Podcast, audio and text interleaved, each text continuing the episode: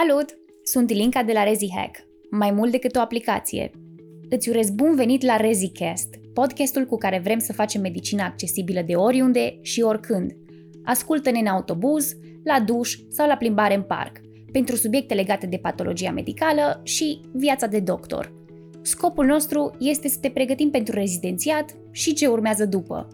Episodul de azi face parte din seria Patologie în 4 minute – Subiectul abordat astăzi este astmul bronșic.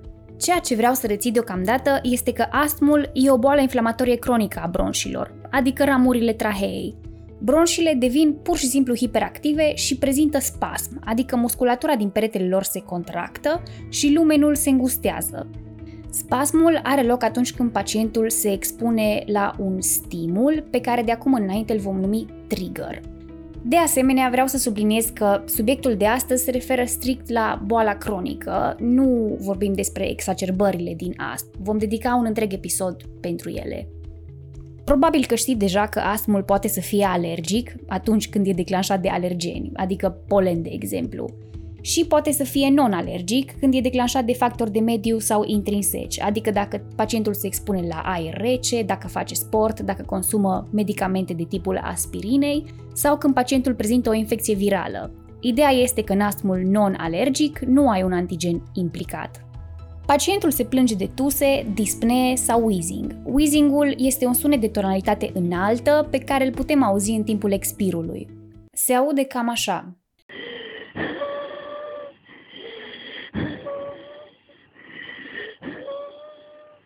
Simptomele dispar de regulă în momentul în care triggerul este îndepărtat sau dacă pacientul își administrează medicamentele antiasmatice. Diagnosticul se pune prin demonstrarea obstrucției bronșice reversibile, adică prin teste funcționale pulmonare.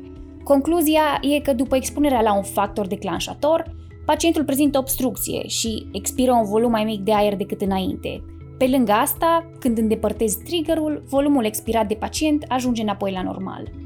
Tratamentul se face în primul rând prin educarea pacientului, adică îi se spune clar că trebuie să evite triggerul și pe lângă asta administrăm anumite combinații de medicamente. Cel mai adesea o să se folosească agoniști beta-2 adrenergici și corticosteroizi. Ambele se administrează prin inhalare.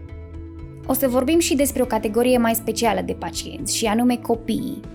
Este destul de dificil să diagnostichezi un copil sub 5 ani cu astm, mai ales pentru că aceștia nu prea pot să efectueze testele funcționale pulmonare. La cei la care se consideră că suferă de astm, se începe direct tratamentul cu corticosteroizi inhalatori. La copiii foarte mici se preferă administrarea tratamentului prin nebulizare. Scopul tratamentului la absolut toți pacienții este să se obțină un control al simptomelor și să se minimizeze riscul exacerbărilor. Obiectivul este atins prin evitarea triggerilor și prin administrarea corectă și regulată a tratamentului. Este importantă și reevaluarea periodică a pacientului, în așa fel încât să se poată reajusta dozele de medicament administrate. Pentru mai multe subiecte, vizitați podcastul nostru ReziCast sau descărcați aplicația ReziHack, unde veți găsi o serie întreagă de materiale pentru studenții care urmează să susțină examenul de rezidențiat.